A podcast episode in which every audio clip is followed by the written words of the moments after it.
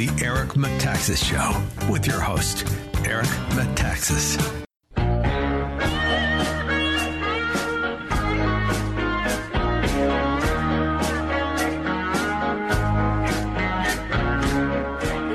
Hey there, folks.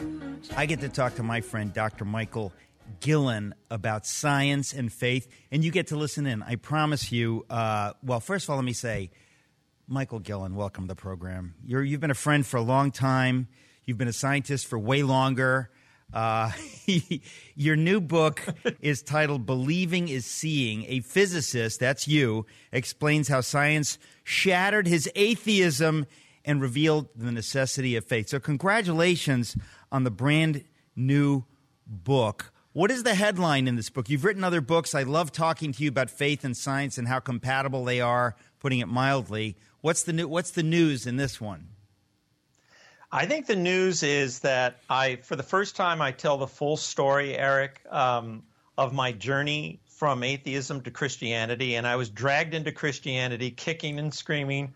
And the other headline is that uh, for those people who believe that Christianity is somehow anti science or is completely incompatible with science, I'm living, breathing proof that's not true because I live quite comfortably uh, in a quite enlightened state, being both a scientist and a Christian. So I guess that's the headline. and it's great to be on the show again, my friend. Oh, it's great. It's always fun to see you because, Yes. look, I think truth should be fun.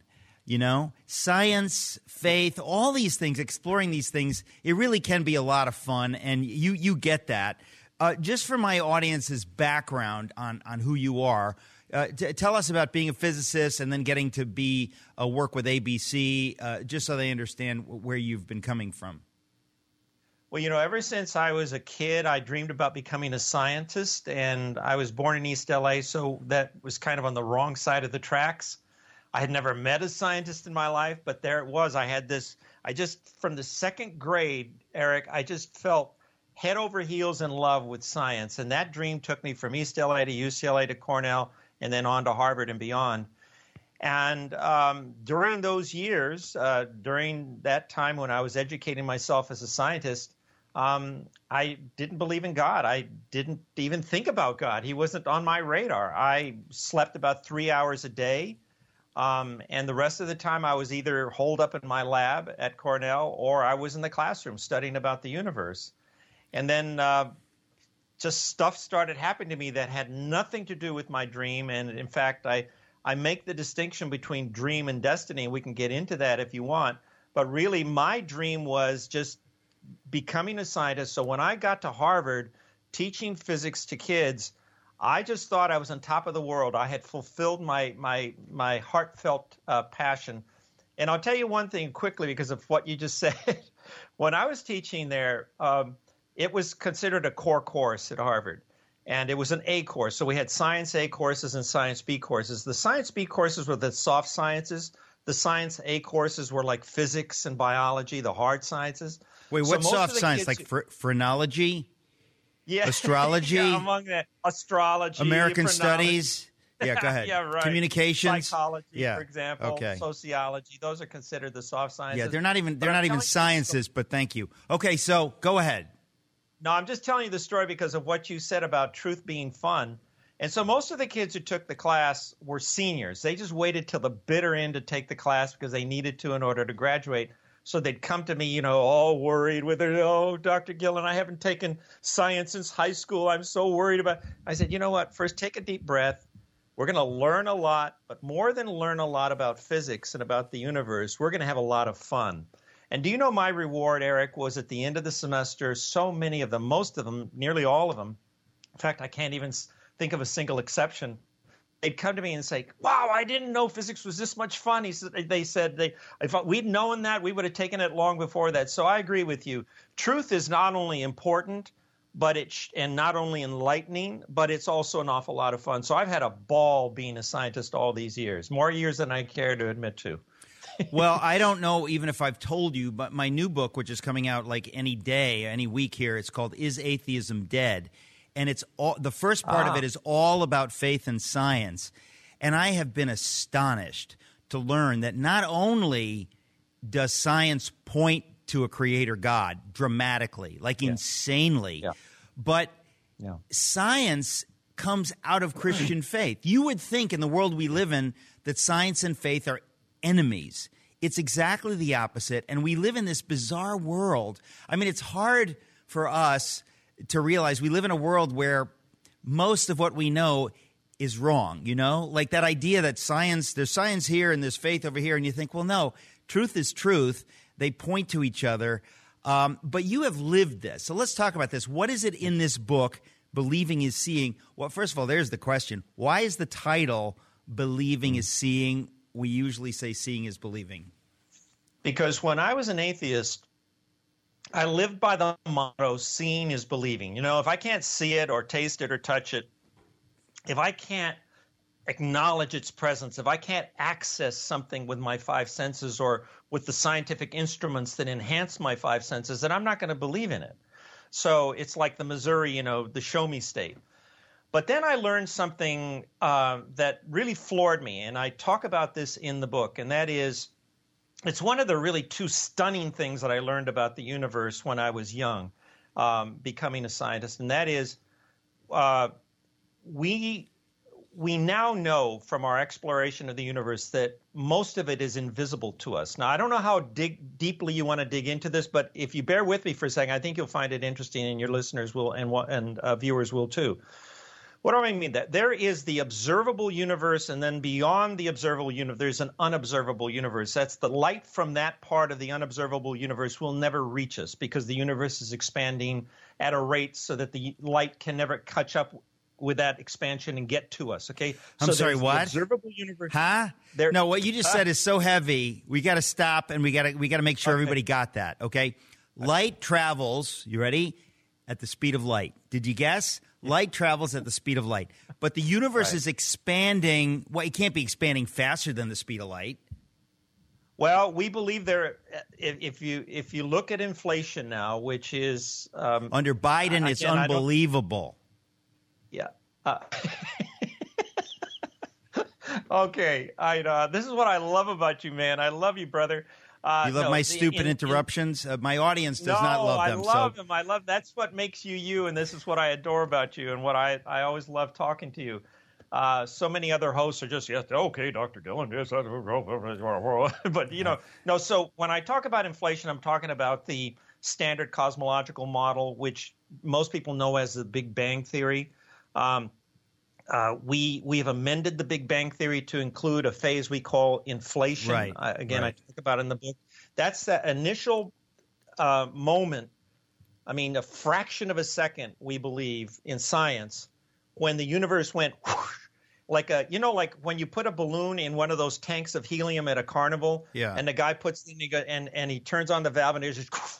Well, we believe that that inflationary period, uh, the universe could have expanded even faster than the speed of light. Okay, now I've not heard that before. I'm really, Yeah. I love hearing stuff like this. This is why I love Yeah. talking to you. So we believe, as of what we know now, that the initial phase that's called inflation, and I know because I I write about the folks who talk about this in in my new book, "Is Atheism Dead?" But I don't, I didn't get into this. So you're saying that there's an initial period of the expansion of the universe after the Big Bang called inflation, where it may in fact have expanded even faster than the speed of light. Right, and then that gave way to a period called reheating, and it was almost instantaneous, and that's what ignited the Big Bang that everybody knows about. But what I'm, the, without getting too far into the weeds, what I'm, I'm explaining to you is that in astronomy and cosmology, which is one of my specialties, we believe that there is the observable universe, which is quite large, and then beyond that is a segment of the universe that whose light will never be able to reach us. It's So there, we call just can't see it. and we never will be able to see it. So what I'm saying is that when I learned as a young scientist that most of the observable universe is invisible. So it's even it's even in other words, I'm now talking just about the so-called observable universe. I learned early on that most of that is invisible. Now, when I was a How, grad ca- student, how can that be? well, I'll tell you why. Because Are we getting into I was a dark grad- matter now? What are we talking about? yet, My audience not- is yet, wondering, but- you know, they're going to have to pull over the side of the road and soak their heads uh, because this is heavy stuff, Michael Guillen. Yeah, it is. So, but Here's the thing. When I was a grad student, they didn't call it dark matter or dark energy. We called it the missing mass problem, which is when we looked at the galaxies, and galaxies were a particular interest of mine. And in fact, I ended up writing my, my thesis on galaxies. But without going into all of that, when we look at galaxies, they spin very slowly, like, you know, very slow moving uh, merry-go-rounds. And we can infer from the spin rate how much mass they have. So when we look at how fast the, the galaxies are spinning, lo and behold, we realize, whoa, wait a minute, they're spinning way faster than they should be. They don't when we when we calculate the mass of those galaxies, it doesn't jive with their rotation rate, with their spin rate. So, in other words, they're spinning uh, faster than they should, which implies that they should have more mass than we can see. You know what? So we infer- this is way too yeah. deep for me. I'm cutting this off. Albin, cut him off. We'll be right back with Dr. Michael Guillen.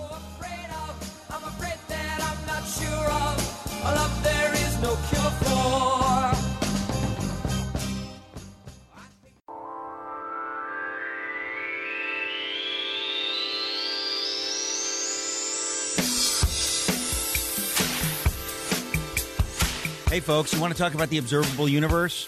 You want to talk about dark matter? You want to talk about the uh, the speed of galaxies as they rotate and how that gives us an idea of how much mass there is. And then and by the way, if you don't want to talk about this stuff, I apologize because that's what we're talking about right now with Dr. Michael Guillen. The book is Believing is Seeing. So you're saying that we, we meaning you and others, were observing the spin of certain galaxies, and it implied that there was a lot more matter and mass than we could see. And so, exactly. what did we infer from that observation? So we inferred that there must be something, some substance within that galaxy that is causing it to spin so fast that we can't see. It's an invisible form of stuff. And that's all we called it when I was a grad student. But then as I as in the years afterwards, we came to call it dark matter. Uh, so that's what we call the missing mass. That where is this mass that's causing the galaxy, galaxies to spin so fast?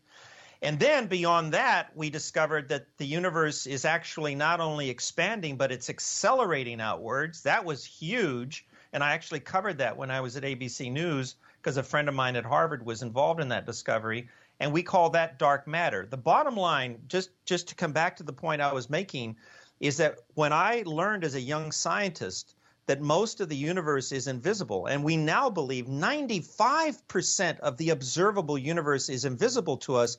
I could no longer live by the motto, seeing is believing. Because here was science now demanding that I believe in a universe, most of which I could not see. So I had to ditch seeing is believing, and that launched me on a, a very long Hermann Hesse like journey, you know, a tormented intellectual seeking Hermann answers to Hesse like journey. I literally make fun of Hermann Hesse in the introduction to my new book. Is oh, atheism seriously? dead? I'm not even joking. I'm going to send you a copy yeah. when we get off the air. I got to send you a copy.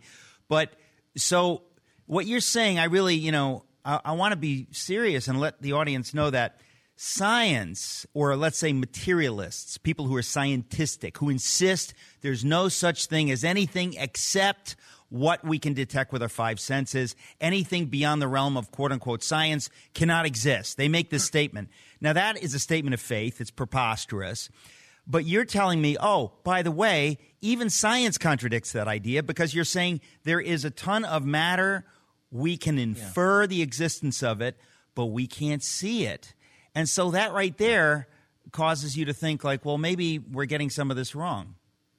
Yeah, and more than that, I mean, we call it dark matter, honestly, Eric. We don't know if it's matter, if it's a novel kind of matter, or maybe it's something completely different that we've never discovered. Same with dark energy. These are just placeholder names for things wow. that are genuinely a mystery to wow. science. So we call it matter and energy, but it may turn out years from now that we'll discover hey, it's neither matter or energy. So it's even more profound. But isn't it, uh, than even the names imply? But so what you're really saying though is you're saying that to some extent science, like anything else, is full of baloney. Like they use terms like ether, and then suddenly we realize, oh, by the way, there's no such thing as ether. We we used to call the space, the outer space, we'd say there it's loaded up with ether, and then we realize no, there's no ether. In fact, yeah. there's nothing there. Uh, we used to say what? I mean, protoplasm. You know, we'd say that there's this yeah. this stuff in the cell, and then you realize, well, no, that we just use that term because we didn't know what else to call it. You're saying that dark matter and dark energy are like that. We have no idea what we're going to discover. It's probably going to have another name when we figure out what it is. Absolutely. And whoever actually discovers what it is, if we ever do, will get a Nobel Prize for sure.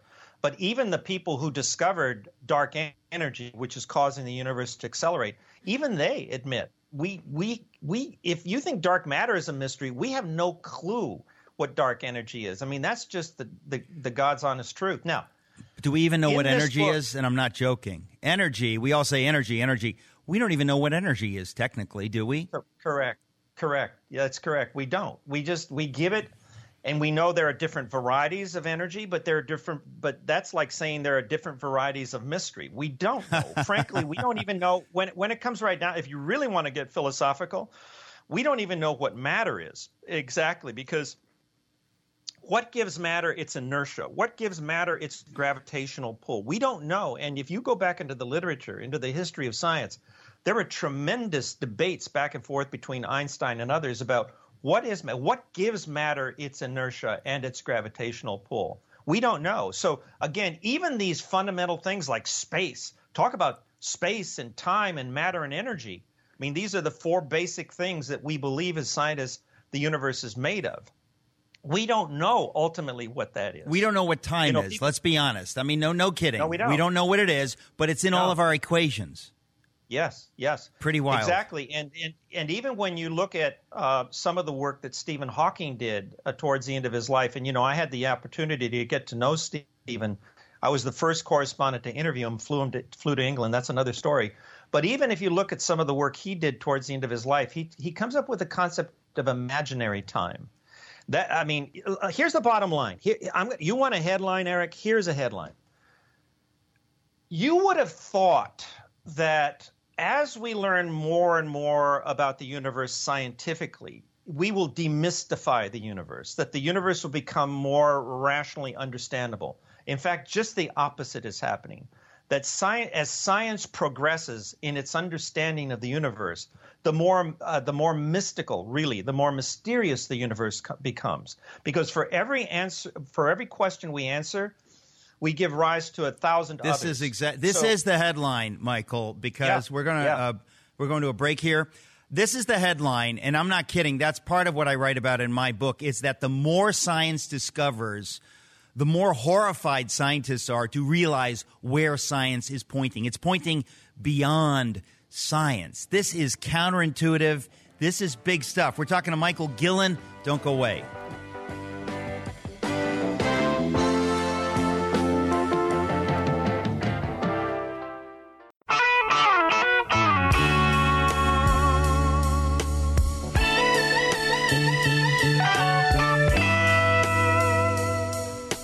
Folks, we're talking about science, faith, faith, science, also faith and science. I'm talking to Dr. Michael Guillen. The book is Believing is Seeing. So, Mike, if, if people read this book, what are they going to get? Because we're, you and I are talking about some really deep stuff. I know your writing is not like yeah. this. Your writing is accessible, even though you're, you're, a, you're a physicist. You know how to write and you know how to communicate. So this is not a book for eggheads. Um, Believing is Seeing. What are people going to find in the book? I think they're going to find out that uh, there is a conceit among many scientists that somehow science is founded on logic, hardcore logic, and that religion is somehow founded on this squishy marshmallow like thing called faith. And that faith is somehow something for weak minded people. Faith is a crutch for people who can't uh, absorb or accept the reality, the harsh, logical reality of the universe. And what they're going to find in this book is that's simply not true What they're going to find is that faith underlies the entire human experience, both religious and scientific.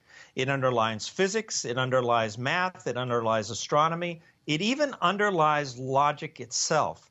And so I blow that whole misperception, that seat up.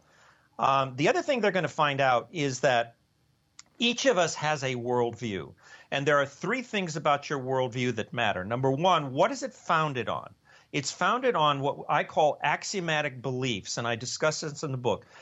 Axiomatic beliefs are things we believe in, but that we cannot prove. And that's true even for an atheist. An atheist has certain beliefs they can't prove, but they base their entire worldview on them.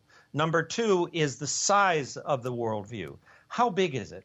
Is it big enough just to accommodate space, time, matter, and energy? Or do you allow for the possible existence of alternative realities? And the third thing about your worldview that matters is its center.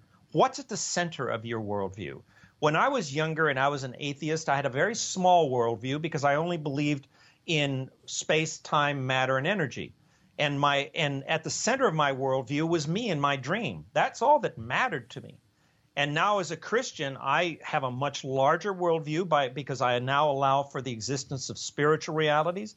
And at the center of my worldview is the creator of the universe.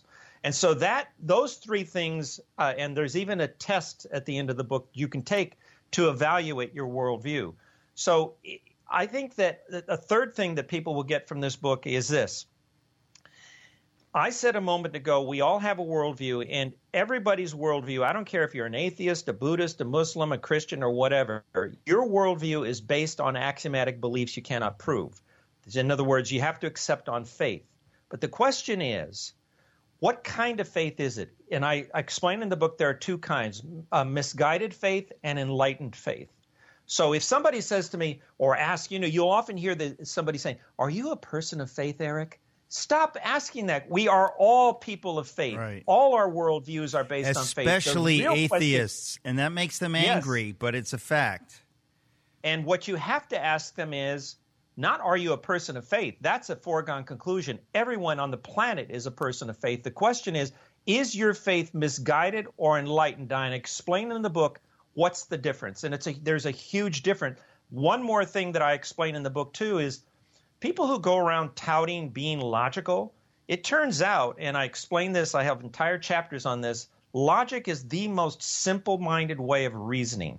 It's a risk. When you talk about logic, most people are talking about what we call two value crisp logic, which is Aristotelian logic. It turns out to be that is the most childlike, simple minded way of reasoning. And I talk in the book about translogical reasoning, which is far more profound that allows you to see profound truths in the universe, not just the trivial truths that logic will reveal to you. So there's a lot there. That's very heavy. That is really, yeah, really heavy. Because I think of there. you as a shallow person, and I got to say, I'm, I'm really getting a whole different read in this interview. No, listen. After all these years, you, after you, all these years, there. that's my favorite line. Like deep down, he's really shallow. But seriously, you you um th- this is the joy is because you can communicate these things on a popular level, but this is heavy stuff. And it's what we need to be thinking about because people throw around these terms logic, faith, reason, you know, and you think, what, what do you mean by that? And what you're suggesting, um, and it gets you get to it in the title, believing is seeing. Even that enlightenment nonsense that there's this re- there's there's there's reason and then there's faith. That, that, that, itself is a lie. It's preposterous, but you hear it over and over and over again. And atheists seem to say nothing more than I'm anti faith and I'm pro reason. You think, what? You don't even know what you're saying. You're throwing these terms around. And by the way, you're not. You know, you say you're these things, but in fact, you're not. So we do have to challenge ourselves and other people. So the book is Believing is seeing a physicist explains how science shattered his atheism and revealed the necessity of faith. Did you get a lot of pushback, you know, as as you're a top physicist, top scientist, when you came to faith? Were there people in your life who kind of got a little freaked out by this? Yeah, you know what? I confess, and I tell the story in the book as well of when I finally became a Christian, and it took me decades. Um, and and again, I talk about that journey in the book. It's a very personal journey but I share what I learned along the way. And really, at the end of the day, that's what this book is about. I'm not trying to persuade anybody to believe in any particular way. I'm just sharing what I've learned on this journey. And when I discovered that Christianity is actually more in line with science, now listen to what I'm saying, and I explain this in detail in the book, and I have matrices and everything to show it.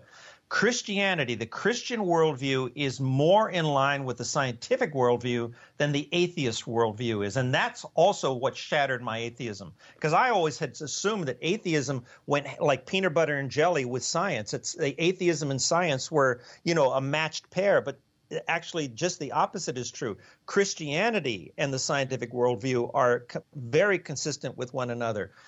Uh, when I got to that point and that realization and realized, wow, you know, if I want to continue being honest, then I've got to become a Christian. And that was um, probably in the 80s. But I held on to that and I remained in the closet, so to speak, until the 90s. And then I confessed my faith in a very unexpected way on ABC News on, on one morning on Good Morning America. Again, we don't have time to get into it now, but I, I confessed my belief. And when I did that, Eric, I froze. You know, you you've been in front of the camera many years. You know, when you're talking to a national audience, and people have had come to know me by then at ABC News. I was doing Good Morning America, 2020, Nightline, World News. I froze I said, "What in the world have I just said? I've just torpedoed my career." And literally, I stood up in a daze, and then something weird really happened. All the stagehands, the camera crews, the the gaffers, the prop masters, they all started coming to me and shaking my hand and See, saying, this is- "We we've been watching you all these years. We just thought you were an atheist because you're a scientist." Unbelievable. Oh, Michael, it's we're out of great. time. What a great way to end. God bless you, my friend. The book is Believing is Seeing. Congratulations.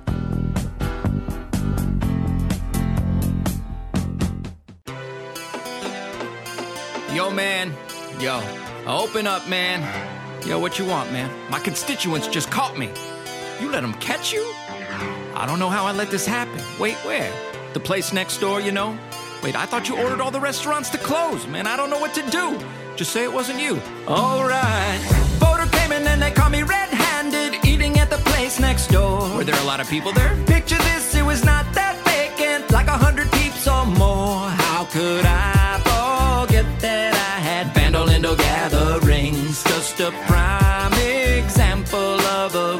hypocrisy. You don't understand, we're not like other creatures.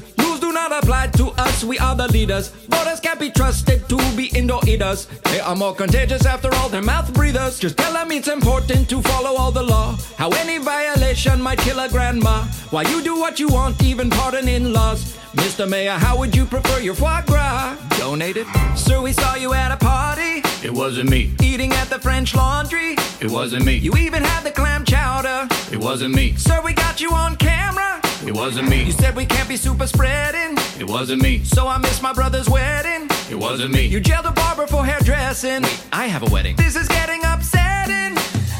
Photo came in and they caught me red-handed, eating at the place next door. There is one country that worries me, though. Not Iraq, not Iran, not North Korea. The only country that really worries me is uh, the country of Germany. I don't know if you guys are history buffs or not, but. Uh,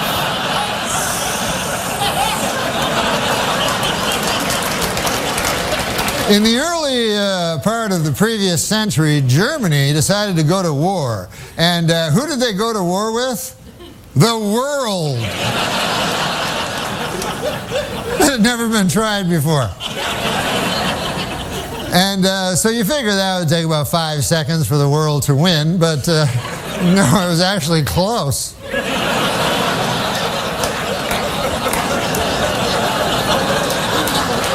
Then about then about 30 years pass, and uh, Germany decides again to go to war, and again it chooses as its enemy the world.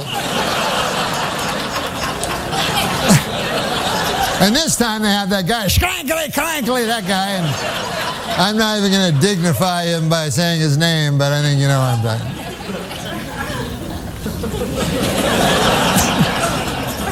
But you'd think at that point the world would go, listen, Germany, here's the deal. You don't get to be a country no more on account of you keep attacking the world.